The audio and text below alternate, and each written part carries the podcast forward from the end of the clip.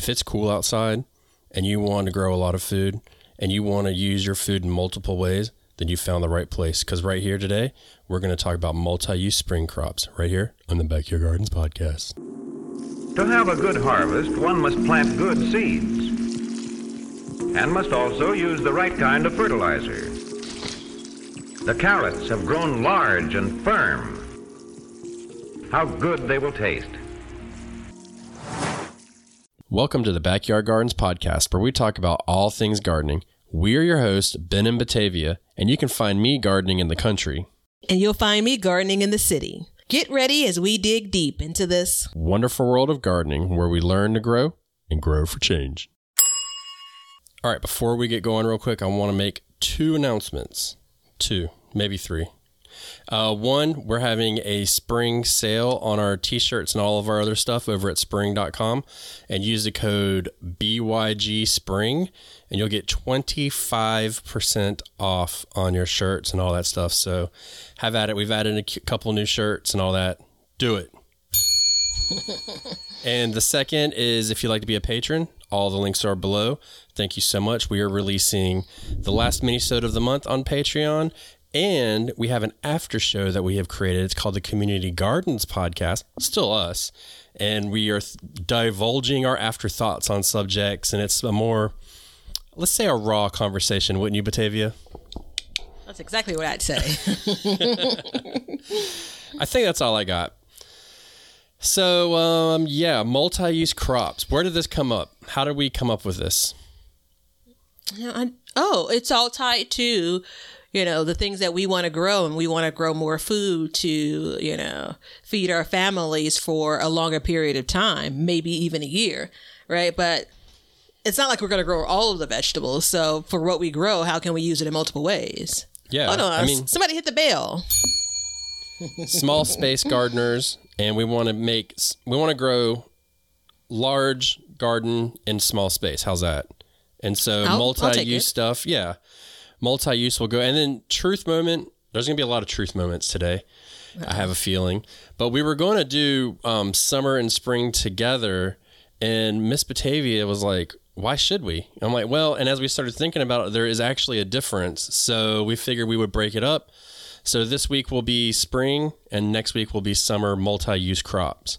And these are crops that you can can you can freeze, you can eat fresh, they store a while. There's all kinds of different things, multiple recipes, all that stuff makes them multi use so you can kind of stretch your harvest out longer. Mm-hmm, yeah. And for me, it's, um, and it's been gradual. This is like over my years, I've turned into this. I really like the idea of in my brain separating these crops into seasons because it helps me kind of manage my expectations as I'm in my summer growing time, right? You know, my spring. I just had um a instead of a burger, I decided against that for lunch, and I had a uh, salad. I've shared this recipe before, and it had some roasted vegetables. And I have off-season tomatoes because that's how I roll. But I actually was so wound up with doing something for work, I forgot to put the tomatoes in. And I was kind of like, you know, I had some roasted broccoli and carrots, and I'm like, this works. This is pretty good, you know. So this has now become my spring salad. There you go. Spring mm-hmm. salad and late winter. Hmm. Mm-hmm. Interesting. Oh, well, yeah, I guess. Yeah. Look, late winter and early spring, they kind of they mm-hmm. meld together. It's all good. Yeah, but sure. um, yeah. So I want to be clear that this doesn't just revolve around preserving. So if you mm-hmm. don't preserve, that doesn't mean you're you're SOL. That means fine. You we, we'll have stuff here for you because actually a lot of these, if I'm not mistaken, at least my list doesn't revolve around um, preserving at all.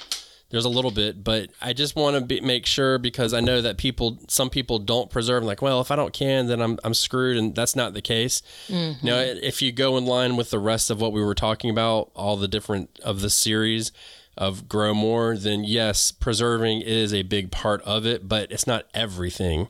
Yeah. And um, crop selection is super important. And I mean, this kind of ties into, or this ties directly into what we were just talking about, and you know, with crop selection because there can be all types of different reasons. And this was one of the ones for me that I use where multi-use really weighs heavy on my brain because most things in my garden are multi-use, be it crops, tools, designs, all that stuff. I want to get as much as I can out of it because I don't have, you know, a crazy. I don't have a couple acres of land. I have a couple square feet of land, a couple hundred square feet. So, um, and I realize that my garden and Batavia's garden may be bigger than yours, but that still doesn't mean that you're in trouble because there's all this different, you know, some of these crops will work for you and some of the techniques we'll talk about will also help you expand your garden footprint without actually making the footprint bigger. Mm-hmm. Right? Yeah, garden footprint. I, I do want to comment on um, since we're on a roll here. On a Uh, roll. I was listening to I think it was the first episode in the you know Grow More series, and I think the default for me has been more space equals being able to grow more, right? And as I look back on that particular episode, and I have to remind myself sometimes because I don't always remember, uh, it takes more time to work more land. It takes more time to work more vegetables if you gr- you're growing them. Um, so the answer to growing more isn't always, you know, hey, just get a bunch more space. I'd love to have more space, but again, it's um, you almost have to fine tune some of your methods even before you kind of get that much bigger. You know, so So correct me if I get this wrong, but it, was it the great poet of the 90s that said, Mo money, mo problems? So mo land, mo problems? Mm-hmm. Yeah, So yeah. more land is not the answer to all of this. Now, if you like, if you go back to the first episode, Bate was talking about, yeah, more land will definitely help you provide more food, you know, enough food to feed your family for a year. But just producing more food does not mean Mm-hmm. that we need more land because land's at a premium and it's just going to get more and more at a premium as Sure. you know the ages go. yeah. Would you say? I'd agree. And I think that for these crops we're going to talk about that are multi use, it took me some time, and I'm talking about different growing seasons, for me to figure out, okay, I want to, you know, use, insert this crop a third or a fourth way, right? You know, so a lot of this is really, you know, time allows you to gain additional experience. Um, so that's something that we're considering. And one other kind of um, caveat or asterisk is for a lot of these crops, we're just talking about the vegetable itself. We're not talking about a specific variety. And there's some vegetables that kind of have your earlier producing variety versus kind of a typical, let's say it's 90 days or something. And some of that's going to matter, but we're going to leave it to you all to kind of figure that piece out for your particular growing area. Um, but as we kind of talk about spring, like the ability to produce this thing in the spring and then use it in multiple ways could depend on a particular variety you've selected and whether or not it really plays well with your particular growing climate. So, I was looking at my list and mine's kind of variety specific. Mm, okay, all right. Well, we'll in- see. Well, l- let me let me rephrase it. It's variety specific in ways, but it's not like you have to grow this variety. But some of the ways I use it is variety specific, and just because I do it that way does not mean that you should do it that way. But you can do however you want. But yeah, it's some, I was just looking down at them, and if I really niche down into each one, I could pick out certain varieties of them that I grow. If I was trying to make as much food as possible, let's put it that way. Mm-hmm. So it sounds like 50% of the podcast is better prepared for this episode. But hey, listen, I'm a No, wild and crazy kind mind. of gal, you know. so I'm ready to go through it, even even still, right? Well, not fifty percent, thirty three percent, because Leonard doesn't Yeah. care. So he's he's Yeah, just yeah. like whatever. He's, he's never prepared either. So no, no, ever. So look, let's uh, let's do this. Let's go to the break, and then we're going to come back, and we are going to give you six ish suggestions on multi use crops for your spring weather. We want everybody to have a garden, and we're going to give you a chance to win free seeds every month. Head over to backyardgardenstv.com and enter your email address to be entered in all of our giveaways. Good luck. I hope you're enjoying the show today. If you could do us a simple favor and share this show or any one of our other shows on your social media, it would help us greatly. All we want is to help people grow in their gardens, and this is the one thing that we can do to get more people exposed to gardening and help them be successful in their gardens. All right. Ah, let me get across my arms and get serious here. What, oh, my uh, arms are crossed. If you can see though, for those that are watching this bit online, they're crossed just because I'm trying to hold on to some warmth. just you know, FYI, you know, still pretty chilly. It's still cold where you are, not here. Mm-hmm. Um, okay, so who wants to go first?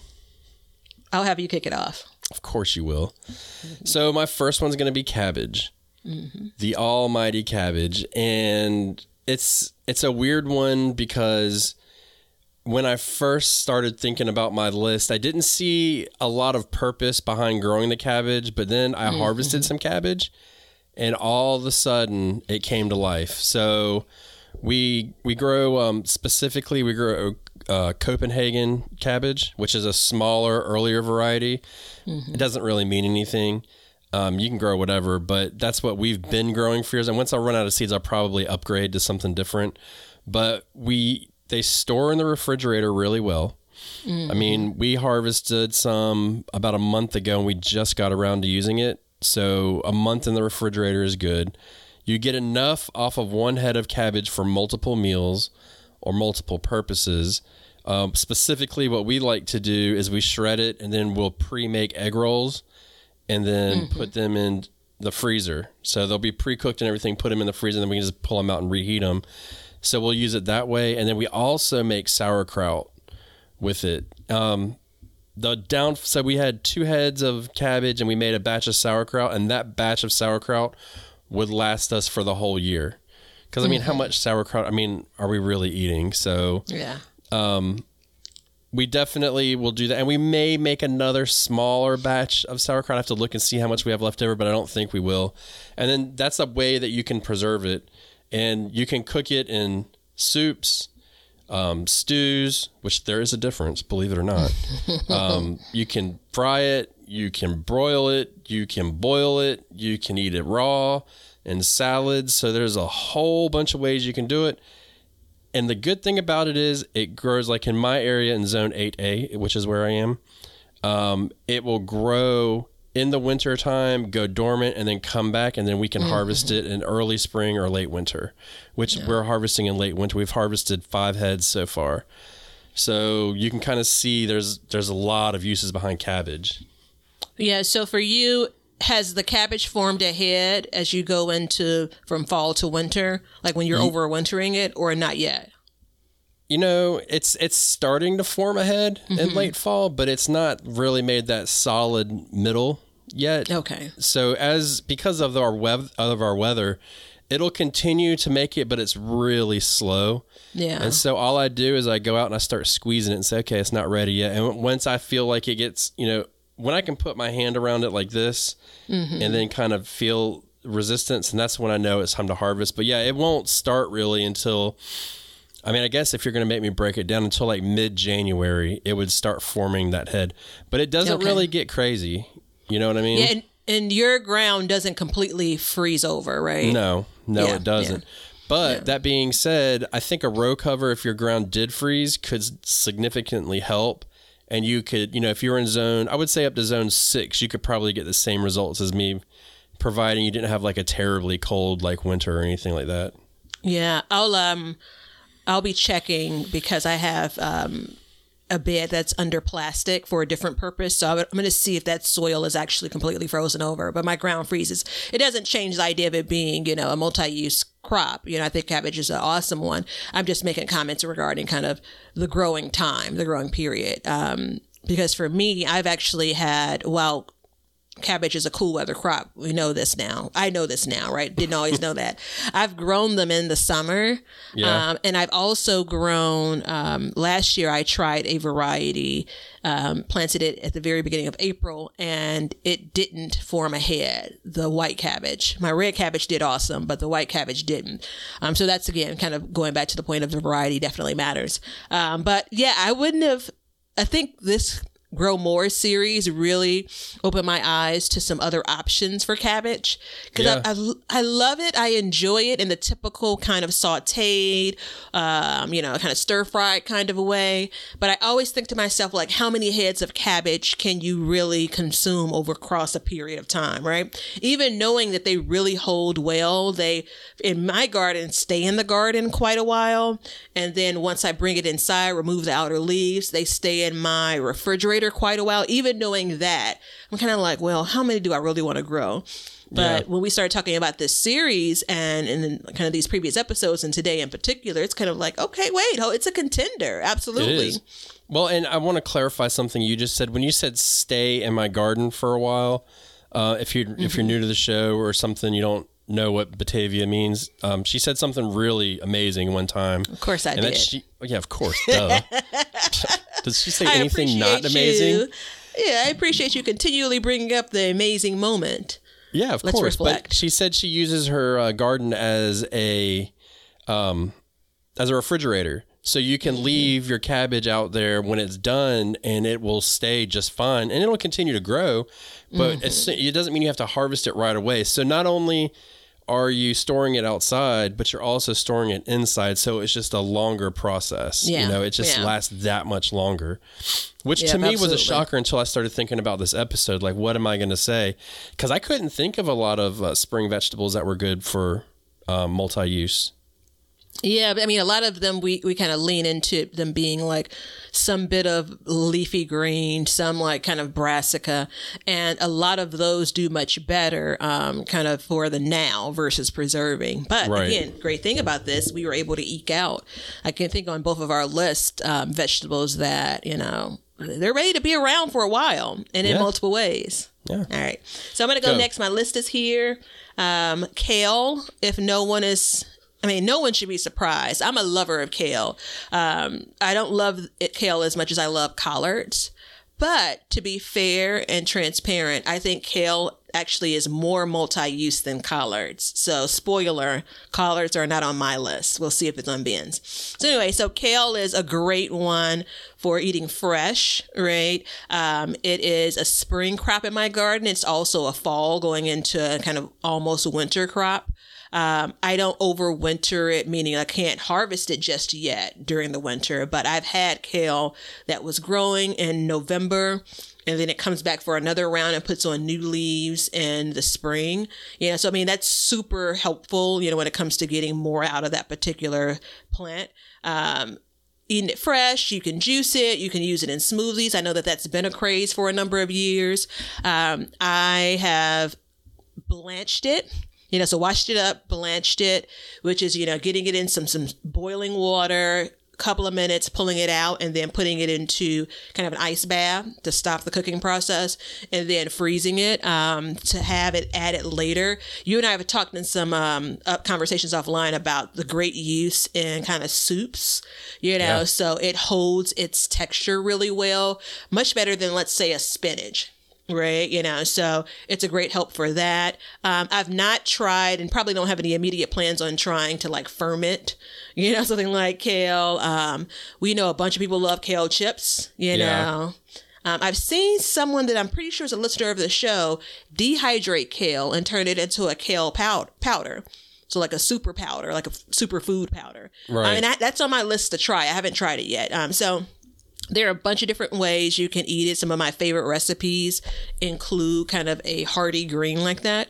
Um, and there are a lot of varieties. My favorite so far is your typical curly kale, but there's a Tuscan kale. There is the slash dinosaur kale, right? There's the one, one of the ones that um, Ben introduced me to is the um, blue dazzling, No. dazzling blue.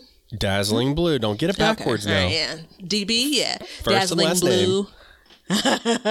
um, I have seeds for thousand head kale. I haven't actually grown it yet. What's that? Which is supposed to be like a huge plant, like kind of human size size plant. Um, so anywho, a don't know if lot of options. Well, you know, we'll see. I mean, I've seen the leaves younger, but it's kind of like um, I believe it's treated in some areas as a perennial. You know, so kind of a, the idea of like um, almost like a, a, kale tree. You've seen some of those okay. too.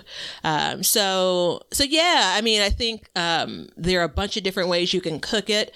Um, there are a bunch of different varieties in case one in particular you're not a fan of. You know, um, these plants put on and continue to put on. and one quick note and I'm going to dump it in here for multi-use. I've had some kale plants go to seed, and the amount of seeds that the plant produces.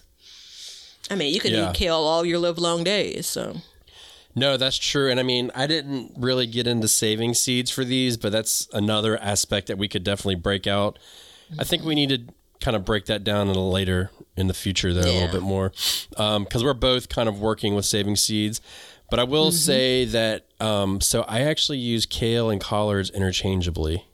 Mm-hmm, mm-hmm. Interestingly yeah. enough, um, for the most part, there's some things that I I don't eat kale uh, collards raw, but um, when I put them in soups, I actually put them in like 20 minutes before it's done and cook them really good, and mm-hmm. it softens it up. So it's uh, let me think. It's like more more palatable, easier to get down. I would say, mm-hmm, you know, because mm-hmm. like David, you know, which is my seven year old child, he um when he he's like, Daddy, it's growing in my mouth. I can't get it to go away. and I mean, it's true. You know what I mean? Yeah, so I was yeah, reading yeah. about it, and they were like those thicker leaves, um, thicker leaved greens. You put those in earlier, and they'll go because like cabbage. Just like that, it's ready to go. Mm-hmm, I mean, you put it at the mm-hmm.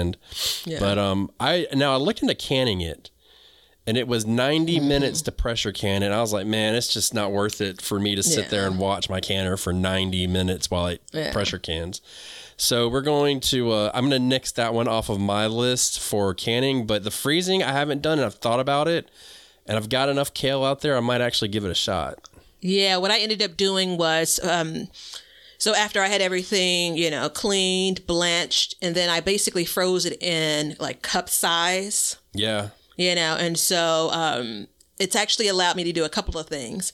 So when you said you use collards and kale interchangeably, um, I had some pot liquor from a big batch of collards I made last year, and I froze the pot liquor. And so I basically thawed it and then heated it up and then tossed in the kale to cook in that pot liquor, you know. So yeah. again, it's um it's a favorite and definitely multi-use. Um, and I I have dehydrated kale and I take it backpacking. Mm, so there's mm-hmm, that. Mm-hmm. Yeah. So mm-hmm. I make my own backpacking food, and so we'll make soups and stuff with it, and we'll take the dehydrated kale chopped up. Yeah. So solid opener for you. Solid opener. Yeah, I like it. Come on with it. All right. Here we go. To nobody's surprise, I'm gonna say carrots. Mm-hmm. Now, carrots, when you think about it, you're like, oh, it's just carrots. And I'm like, yeah, it's just carrots. But as I broke it down in my head and put yeah. it in these categories, we, um, the first thing is carrots take more than 73 days to grow. Oh, I yeah, want you to be known right here that I've stated that it takes almost 100 days for it to grow. I don't care what the seed packet says. Mm-hmm. That being said, um, it's another one of these um, garden refrigerator crops where you just leave it out mm-hmm. there until you're ready to get. I just pulled one up that had been fully grown for like two months out of my garden. And it was giant, yeah. perfectly edible. No, like oh, I could get around it. It was it was very good. Mm-hmm. Um, damn, my eye itches. And then we can them, so we can do that. Um, you can they stay in the refrigerator forever. Mm-hmm, I mean, you know, mm-hmm. you can easily get I'd say a month out of them in the refrigerator. So we're again doing long storage in in in the garden and in the refrigerator. Mm-hmm. And if you did a cold storage type situation, like in a um, what's it called, like a frost root cellar, a root cellar, uh-huh. then they will last even longer. I don't do that; never done that, so I can't speak about it. But I've heard a lot of good things. Mm-hmm. Um, and you can plant. I don't know if I opened up with this, but you can plant a lot in a small space. So in yeah. one square foot um, by the book, you can do 16. I do 12 per square foot. So mm-hmm. you get a mm-hmm. little bit. What happens is you get bigger carrots, but there's all these different ways. And I've actually heard of people. Um, Bridget from San Diego Seed Company, she makes a carrot green hummus where she uses uh, oh. it.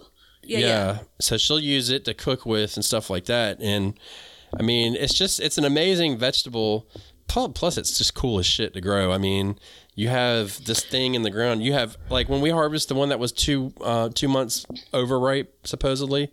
I had no clue it was on there. I had two sprigs sticking. I pulled it up and it was like eight inches long and about two inches in diameter.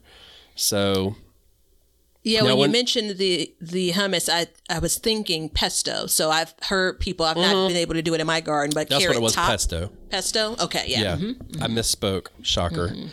um, now, when we talk about the varieties, so this is another one.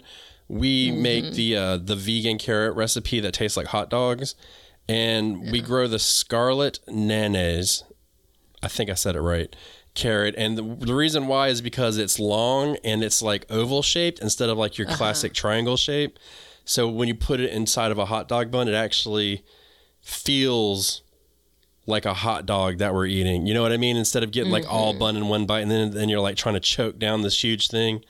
Um, so we do that, and it's just a way to kind of introduce vegetables into our our son's life, stuff like that. And the other thing is you can bake with it. So you can make carrot cakes, carrot muffins. You can puree it. You can put it in smoothie, put it in smoothies all the time. Juicing it is another amazing way. It's sweet. Yep. So all of these different ways. I mean, I don't think there's many t- forms of cooking or consuming food that I can't include a carrot if I really think about it and Yeah, enjoy was- it. That's the key. And enjoy it. I was just trying to pull up. I'm pretty sure I had that same variety last year, um, last spring. Um, Right. So uh, and it definitely, I you know, I won't get into how I got to them planting, um, but variety definitely, again, I think is an instance of it matters. So that's one for sure um, that you've seen success with. I know I've grown it and seen success. I just don't know remember if it was one of the ones I started in the spring. Um, but yeah, it's a solid one, and I feel like it's like under underestimated, undervalued, right? Like uh, as the young kids say, or as I used to say when I was young, I feel like people may sleep on it, you know, as a vegetable in general. Um, but and it's one of those things where it's pretty, you know, inexpensive in the stores, but it's not everything can't be grown just based on it being really expensive in the stores. And then in turn, you're going to grow it in your garden. I mean, again, you know, grow more is what we're talking about. So all of these additional veggies matter when it comes to the grand scheme of things, you know, so don't sleep on carrots. No, and I mean, I think I, I didn't grow them for a long time simply because they're not like the sexiest, you know, vegetable to grow. I mean, it doesn't look like anything until you pull it up and you're like, wow. So, um, I mean, there's just it's it's amazing, and this was one that was an eye opener for me as we were doing this too because I struggled with it, and then I looked at my pants. I'm like, wait, I canned carrot. I have canned carrots. I have that pureed hab- habanero stuff that I gave the recipe for.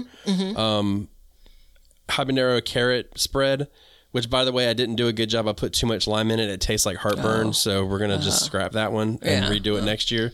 It's a learning process. But that's just mm-hmm. different ways that you can use it. So it's really versatile. I, I was, I Yeah. mean, it was just, I can't express enough how much I was shocked when I did that. Mm-hmm. And this is one that I think it's one of the few that we're going to come across that could be used also for baking, right? Yeah. You know, for the spring series, which a lot of these will also, someone's garden is going to be able to grow these and be able to use these in multi ways, multiple ways in the fall as well. Like it doesn't exactly translate to everybody's single garden, you know, like it depends on what your weather's like, but you know, I'm going to give a whirl for many of these in the fall as well. So, you know, these cool Yeah. weather veggies, if you will. So, And I can, I can grow carrots almost year round. I have Uh-huh. to take a, I can't sow them in the middle of summer, but I can pick back up and then they will grow throughout the winter as long as I can get them started because they are tricky to start. But once I get Mm-hmm, them started, I'm, I'm good to go. okay.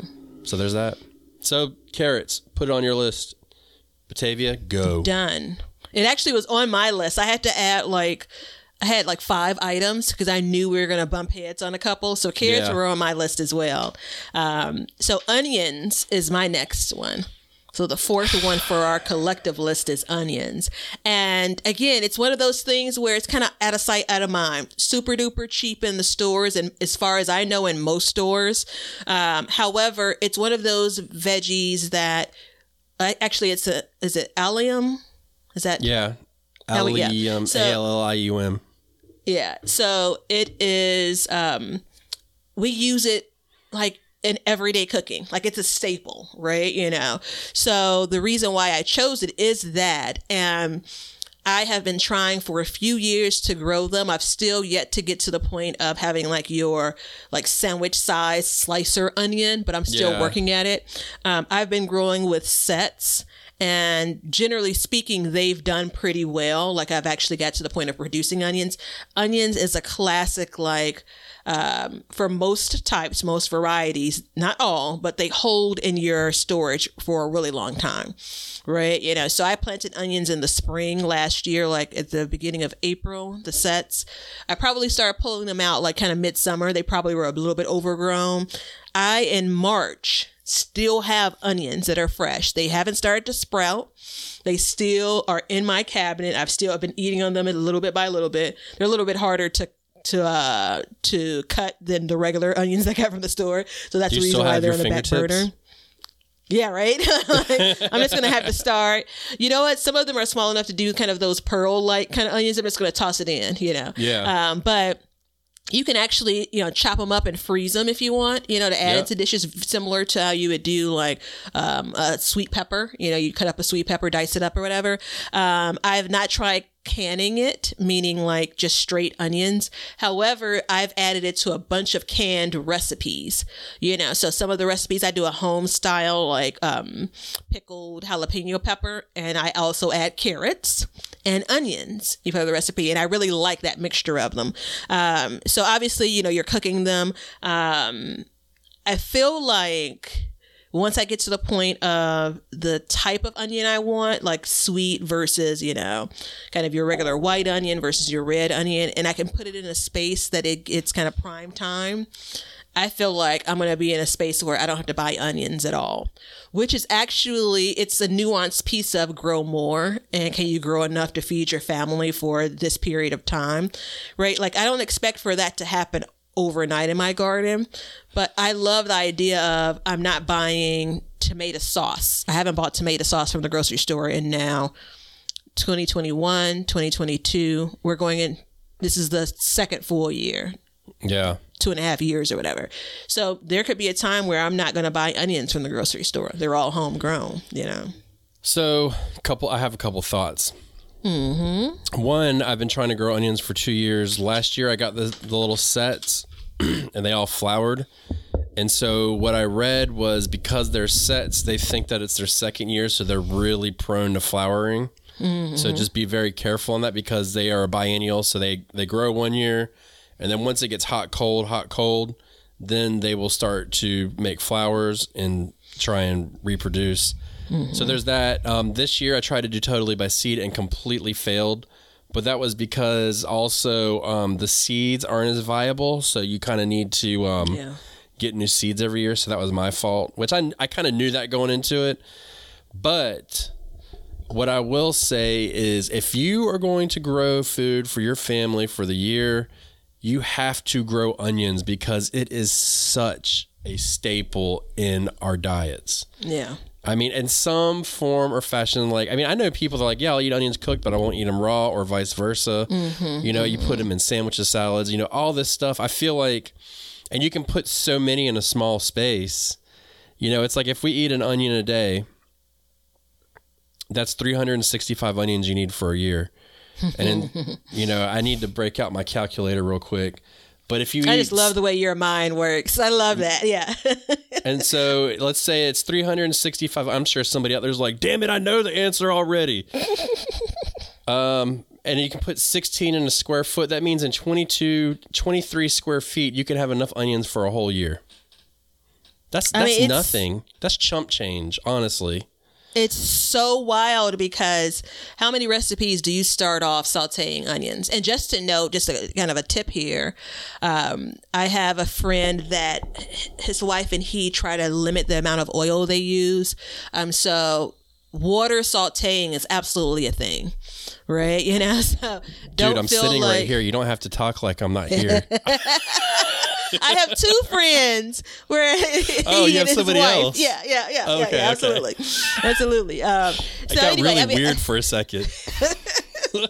Wait, that real weird moment of maybe it's really the same person. Maybe I've Yeah. duplicated them in my mind. No, really. Um, so I mean, I think we could go on and on, but I think there's a part of trying to convince like all of you that are listening because I, I truly feel like in our gardens we kind of just look past onions you know and then you sprinkle in there is a little bit of difficulty depending on how you're trying to grow them you know there's the the long day versus short day so i mean it's not it's not my beloved tomato and in my mind that's super duper easy to grow uh, but it's absolutely worth it Well, yeah. So, um, long day versus short day.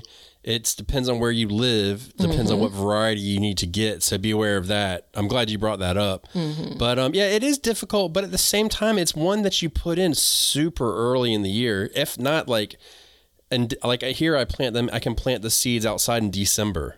Mm-hmm. So if you think about that, that's I mean that's crazy. You know what I'm saying? Yeah. That's crazy talk. And up until the point where you pull it out, it's absolutely a set it and forget it crop. You know, so after you pull them, you do, unless you're going to eat them, then you do want to cure them. You know, um, but between you planting them and then that point of harvesting, like it is not finicky in any way. Um, so a low maintenance crop is probably the proper term. Man, that, that shit's shining pretty high right now. Yeah, I mean, telling you, honestly, like onions, they're looking pretty damn good right now. I'm going to And I didn't to- grow them because of the cost for years. That's why I didn't, because I can get a whole bag of onions for four bucks. Yeah. But then I started thinking about it, um, or you know, maybe it's eh, no, it's not even four bucks. It's like a dollar fifty. But then you're like, okay, but that's like fifty cents an onion. You know what I mean? Or twenty five cents an onion. It's crazy. And it's said that there there are some benefits, and I don't want to go too far down this road and take us too far off track, but there are some benefits when it comes to you know kind of um, pests when it comes to onions. Um, so. I, I lean, and I can't say for certain if I sign on to it, but let's pretend for a moment that that is absolutely the case. It's a beneficial plant, if you will, for your garden. So, Yeah. I like it. I'll take it. I'm gonna keep trying. This is my second year trying. I'll do it again. Ain't I'm no rooting for you. Thank you. All right. So my final one, I know people. My final one is uh, peas. So this one again is variety specific, but it's not variety specific. That's the thing. So um, I'm I'm and I'm a legend in my own mind for growing snow peas. So I've been growing snow peas for years and years and years. Love them. I plant them in January. I stick the seed in the ground. They come up. I get plenty of peas. But um, this year, or no, last year, I started growing shelling peas. And I didn't do so great with them. But what I did with them um, shocked me because shelling peas, when you grow them, you, you pick them, you can eat them raw. You can shuck them, obviously, I think, or shell them, and then you can freeze them or can them just like you would at the grocery store. You can eat them fresh. You can eat them by themselves, which that's really important here. Is when we start talking about there's some vegetables that you just like. I mean, when's the last time you took a, an onion and sautéed the whole onion, just ate the onion? You know what I mean? it's a really Like, good point. Yeah. there's some things that we just don't eat by themselves, but this one you can. Um, and if you've never grown a shelling pea and eaten one, like shelled it in the garden, ate it, let me tell you, it puts a whole new meaning to sweet pea. So um, I grow multiple varieties now. Right now, I'm growing uh, telephone pole peas, which I mean, it doesn't really mean anything. They just get big, but um, the plants themselves. But we use them for a lot of things. We use them in soups and stews and casseroles, and I put them in salads. You can get a couple of them and open them up and put them in salads. They're really good. They're higher in protein. So there's that. Um, they're also high in carbs, so there's a lot of energy inside of the pea. Um, what we do is like I'll sit down, I'll harvest them, and then I'll shell them. And I usually get my son, and we'll sit around and we'll just talk while we shell. A lot of times we'll just like have a conversation, which adds another benefit because then that's like one on one time that we get. We'll sit there, and a lot of times the conversation is like, "This sucks. This is you know," but The still, it's like a- multi-use, the multi-use here is family bonding. You know, I'm here for it's, it. Mm-hmm. It's a bonding moment, you know. And I'll take a sandwich bag and we'll just put them all in the sandwich bag, and we'll have a running baggie full of them in the in the freezer. And so we'll do it that way. But um, and then snow peas, you eat the uh, the juvenile pea in the shell. in the pod, excuse me. And I mean, if you go to the grocery store, it's like four dollars for a quarter pound of them, and I'm getting a half a pound a day in the peak. You know, because I grow, I usually grow two rows of them, so I grow two eight foot rows or an eight foot and a four foot row. So I get plenty of peas. They grow vertically, so Mm-hmm, you're not taking up hardly any space in your garden. The cost is building a trellis, which if you're growing stuff in the summertime, a lot of times you're already growing trellising plants. So this is just one more thing that you can add to it. You can utilize it in other times of the year.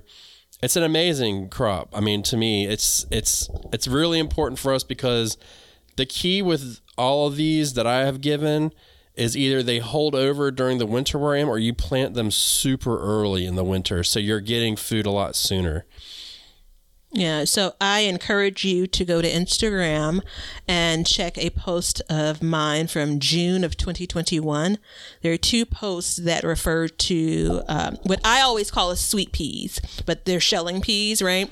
Um, and I have historically eaten sweet peas, you know, green peas is also the way we refer to them kind of growing up.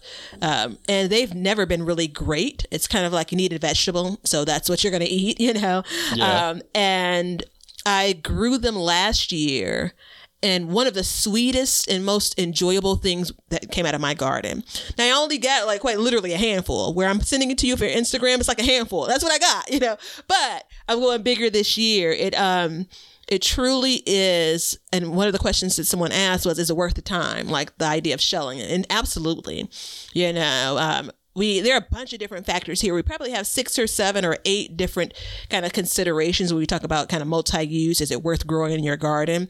And this is absolutely one of them because you're getting a much better uh, vegetable than you would from your grocery store period point blank. I'm standing on that I'm digging in Instagram and I can't find it. oh well you Did know you send it to me? No, I didn't, but clearly you're not looking close enough. I guess I'll send it to you. I'm looking. I'm looking. No, I, if, I agree. If you're you one know, of the many listeners, I'll, I'll send like I can forward this on to like a thousand plus people. You know, uh, that's all good. You know, just get it out there. Mm-hmm. Hopefully, we got your phone number. No, for me, for me, the peas um, are they're and they're relatively pest free. The only issue I've had with them is aphids. Mm-hmm, That's the only thing that I've really had an issue with is aphids. And I mean, again, for me, aphids are no sweat. They're pretty easy to take care of. Um, they are the weaklings of the gardening pest world, if you ask me, because you knock them off and they can't climb back up. You know, they're too weak. So it's definitely manageable, but look, punk ass aphids. Uh, Yeah. So screw an Um, aphid.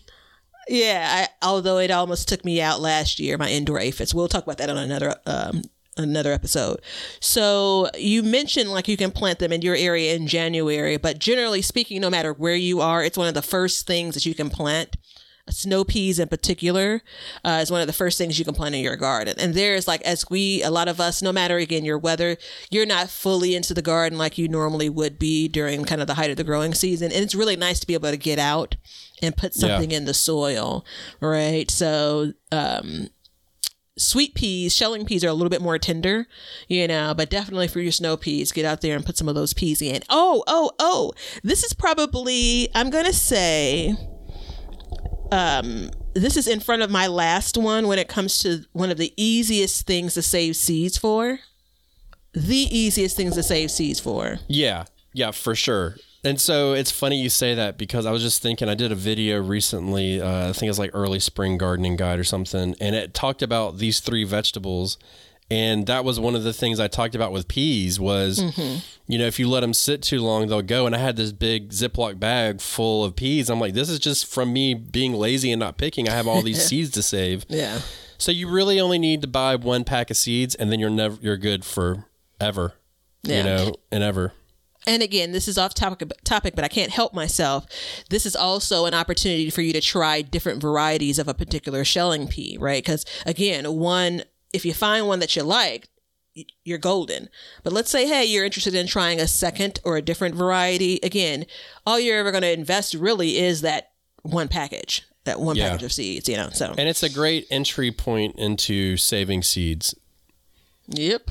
But I'm not going to go too Well deep said. into saving seeds because we're going to go into Batavia's final vegetable. So number six for us, it's potatoes. I Come knew it. on, I Come It. I was waiting for it. Yeah, I mean, who? I mean, you have to know. If Yeah. you're new here, you don't, but now you do. If you've been here a while, you know my love.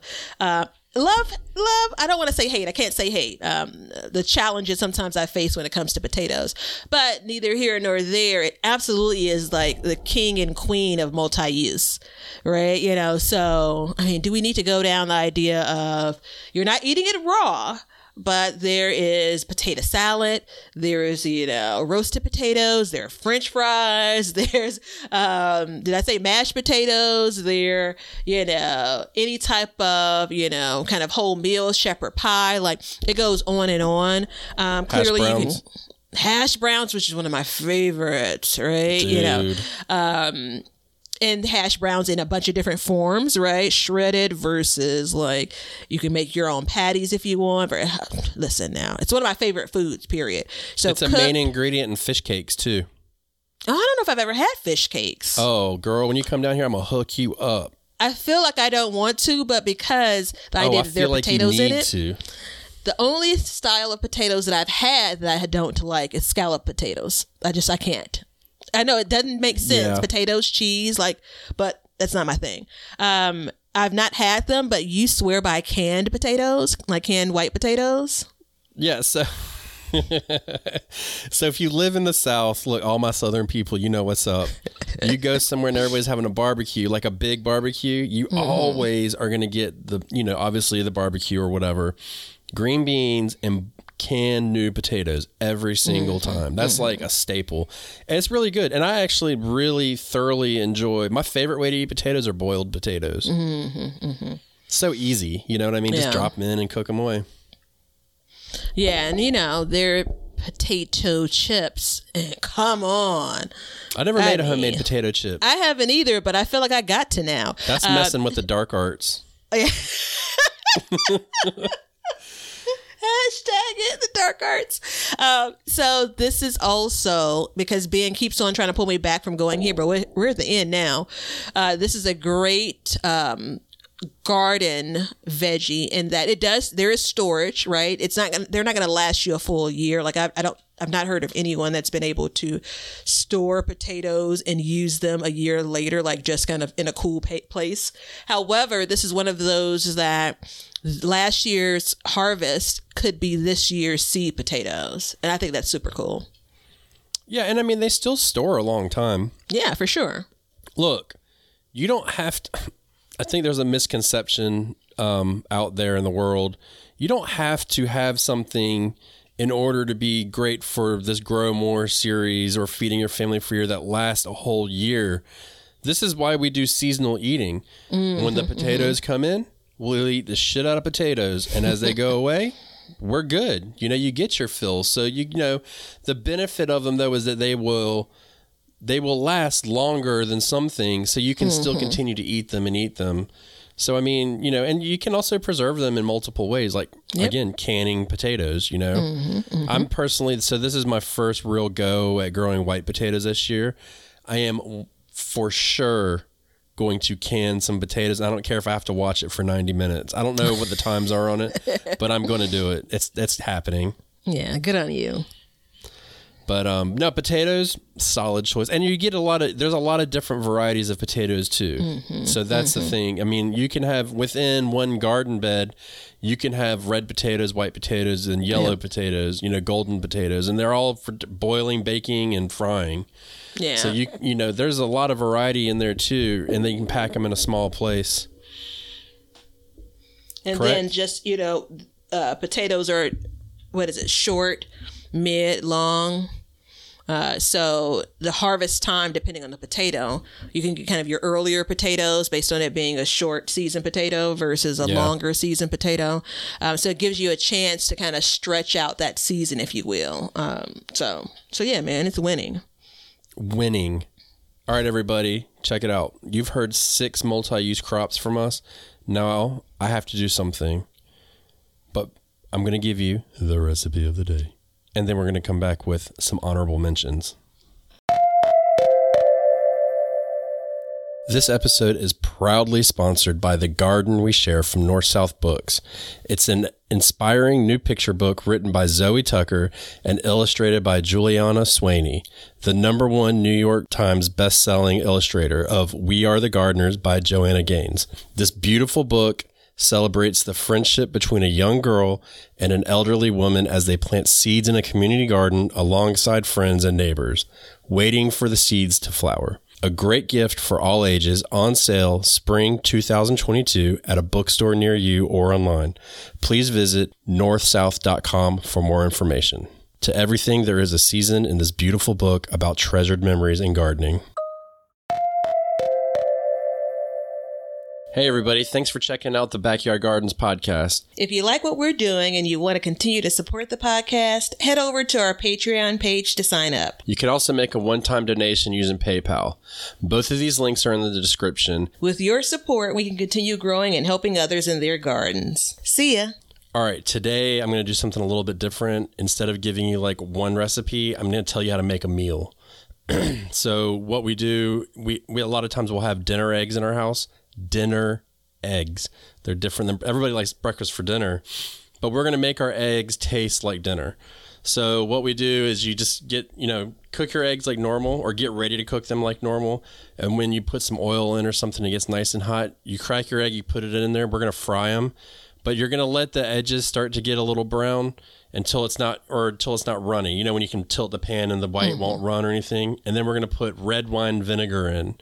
So what we do is you put it, I would put maybe about a quarter inch into the pan. You don't want to overwhelm it too much, but put that in and then give it some salt, pepper, garlic, onion powder, just to kind of, you really want to separate it from your breakfast foods. Mm-hmm, and then mm-hmm. on another pan, what we're going to do is we're going to take and we're going to heat up some sesame oil. And in that sesame oil, we're going to use our green of choice. You can use spinach, you can use kale, you can even use collards. Even though I, even though I just said I use them interchangeably, I wouldn't for this. But um, I put that in there, and then I will actually cook it down until I want. I don't want to say crispy, but it's definitely not. It's definitely got brown edges on some of the greens, and so we'll do that.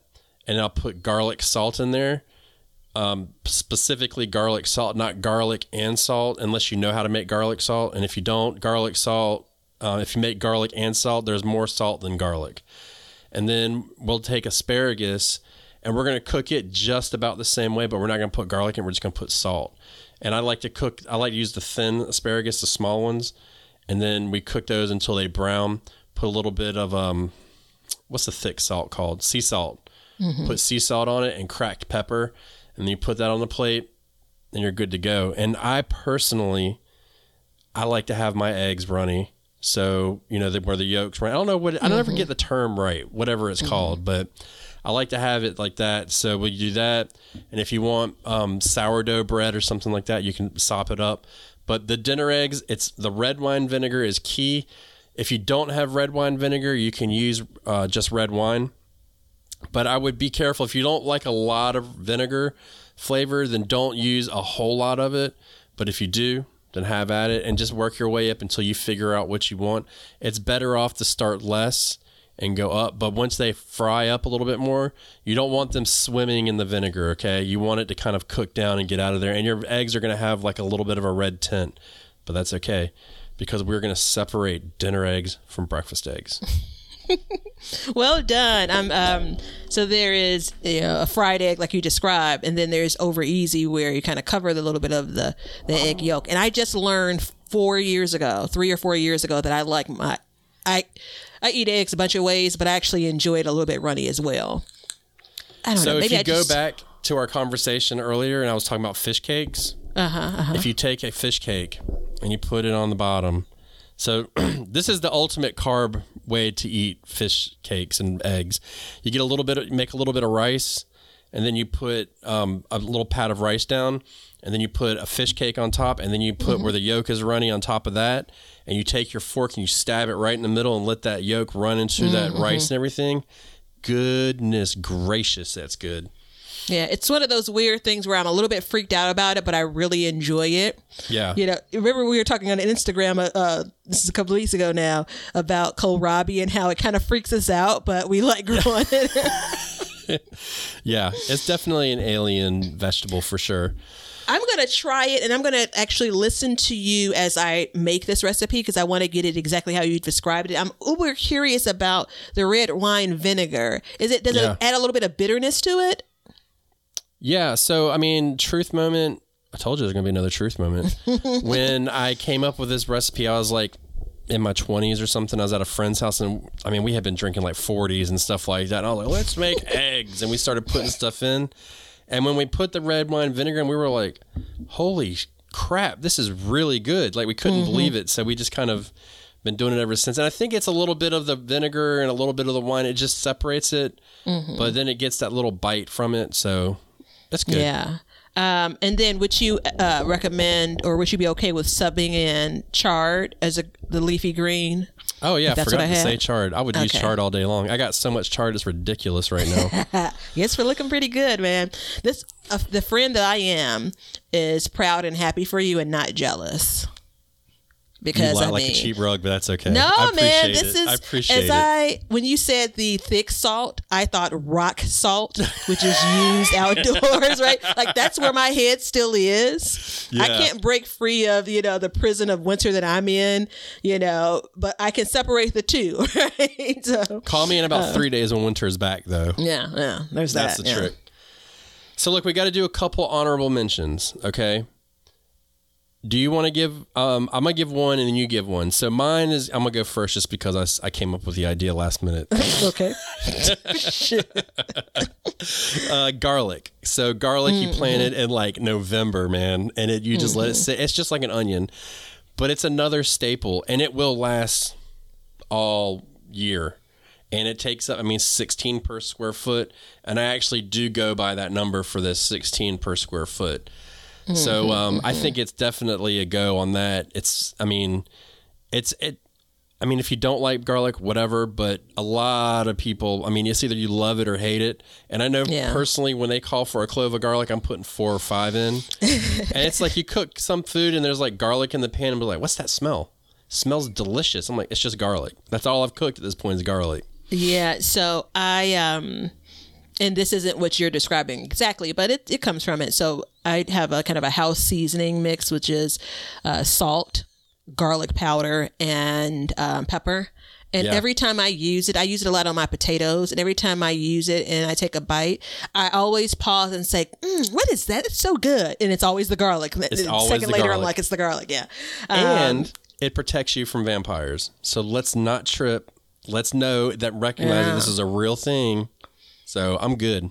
Yeah, there's a part of my kind of it, I talked about the dark side of Batavia, and it's like kind of you know your post-apocalypse. But I'm always preparing for zombies and never, never vampires. So I feel like maybe I'm not as prepared as I I really think I am. Yep. And um, just a heads up to everybody that's listening, I am growing my garlic 100% from store grocery store bought garlic this year.